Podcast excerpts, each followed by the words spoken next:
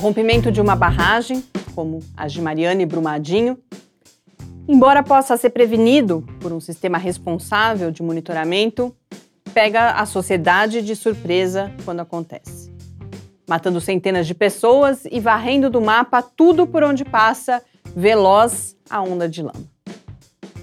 O mesmo não é verdade para o fogo na Amazônia e, mais recentemente, para o óleo no Nordeste. Essas são tragédias que, antes de virarem desastres imensos, deram pistas muito mais fáceis de serem percebidas com um foco de incêndio aqui, outro ali, ou a chegada progressiva das manchas de óleo a uma, dez, cem, até as mais de 250 praias já atingidas, em quase 100 municípios de todos os estados do Nordeste.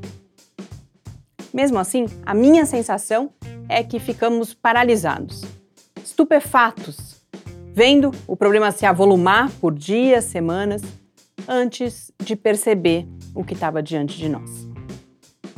E é sobre essa demora que eu, Mariana Pezzo, falo nessa edição de Mídia Ciência.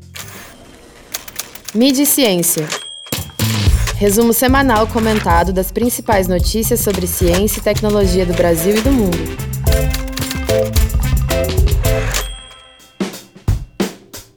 A demora das medidas governamentais e as já corriqueiras atrapalhadas e declarações estapafúrdias têm sido bastante comentadas e, inclusive, por isso não são o foco dessa coluna.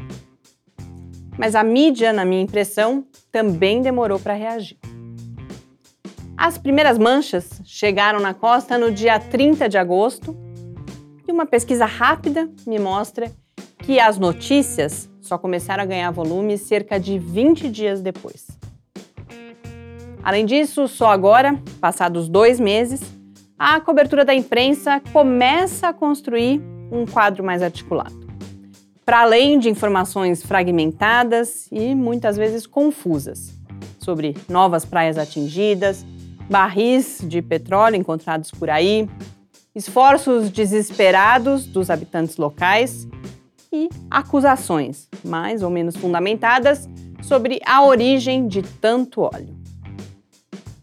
Talvez da mesma forma que nós íamos vendo novas imagens de pessoas, animais, objetos cobertos de preto surgirem dia a dia nas redes sociais, os profissionais da imprensa também tenham ficado atordoados com o tamanho da tragédia que ia se anunciando e, por isso, com dificuldade ou resistência para ligar os pontos.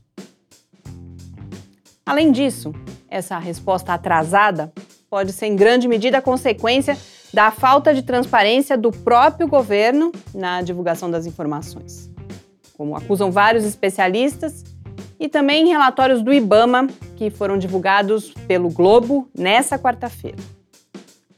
A vulnerabilidade da imprensa diante desse silêncio oficial evidencia uma característica que frequentemente é atribuída à mídia brasileira em diferentes análises, que é a dependência excessiva de fontes oficiais, o chamado jornalismo de fonte. Yara Scheffer Novelli, professora sênior no Instituto de Oceanografia da USP, que é considerada uma das maiores especialistas do país em impactos por óleo, destacou um outro campo em que houve lentidão: na participação de cientistas no debate público.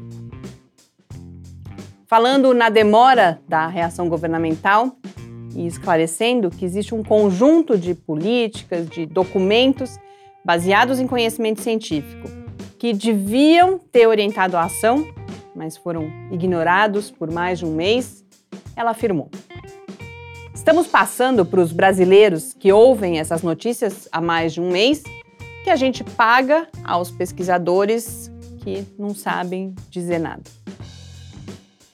Essa voz tardou, mas chegou.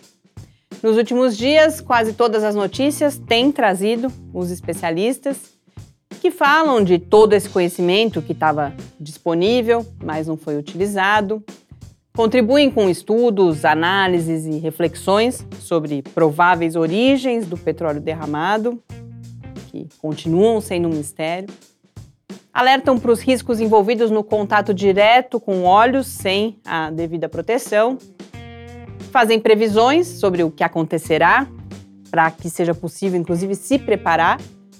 Evidenciam impactos duradouros do desastre sobre fauna, flora, a saúde humana, economia, dentre outras dimensões e vão propondo medidas já consolidadas e também buscando novas soluções para problemas emergentes, como, por exemplo, a destinação das toneladas de óleo recolhido nas praias.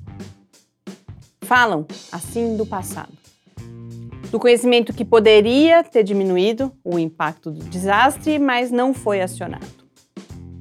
Falam do presente, do que fazer, o que evitar e de impactos muito mais profundos que as camadas pegajosas pretas que saltam aos nossos olhos. Mas é preciso que esses cientistas falem cada vez mais também no futuro e que a mídia dê visibilidade a essa fala. Sobre os problemas, sem dúvida, já que uma nova mancha de 200 quilômetros quadrados acaba de ser identificada em alto mar e o óleo se aproxima cada vez mais do Santuário de Abrolhos. Mas também é preciso que falem sobre esperança, sobre o que fazer para que situações como essa não voltem a ocorrer. E eu não falo somente do derramamento de óleo. Boas leituras e até a semana que vem.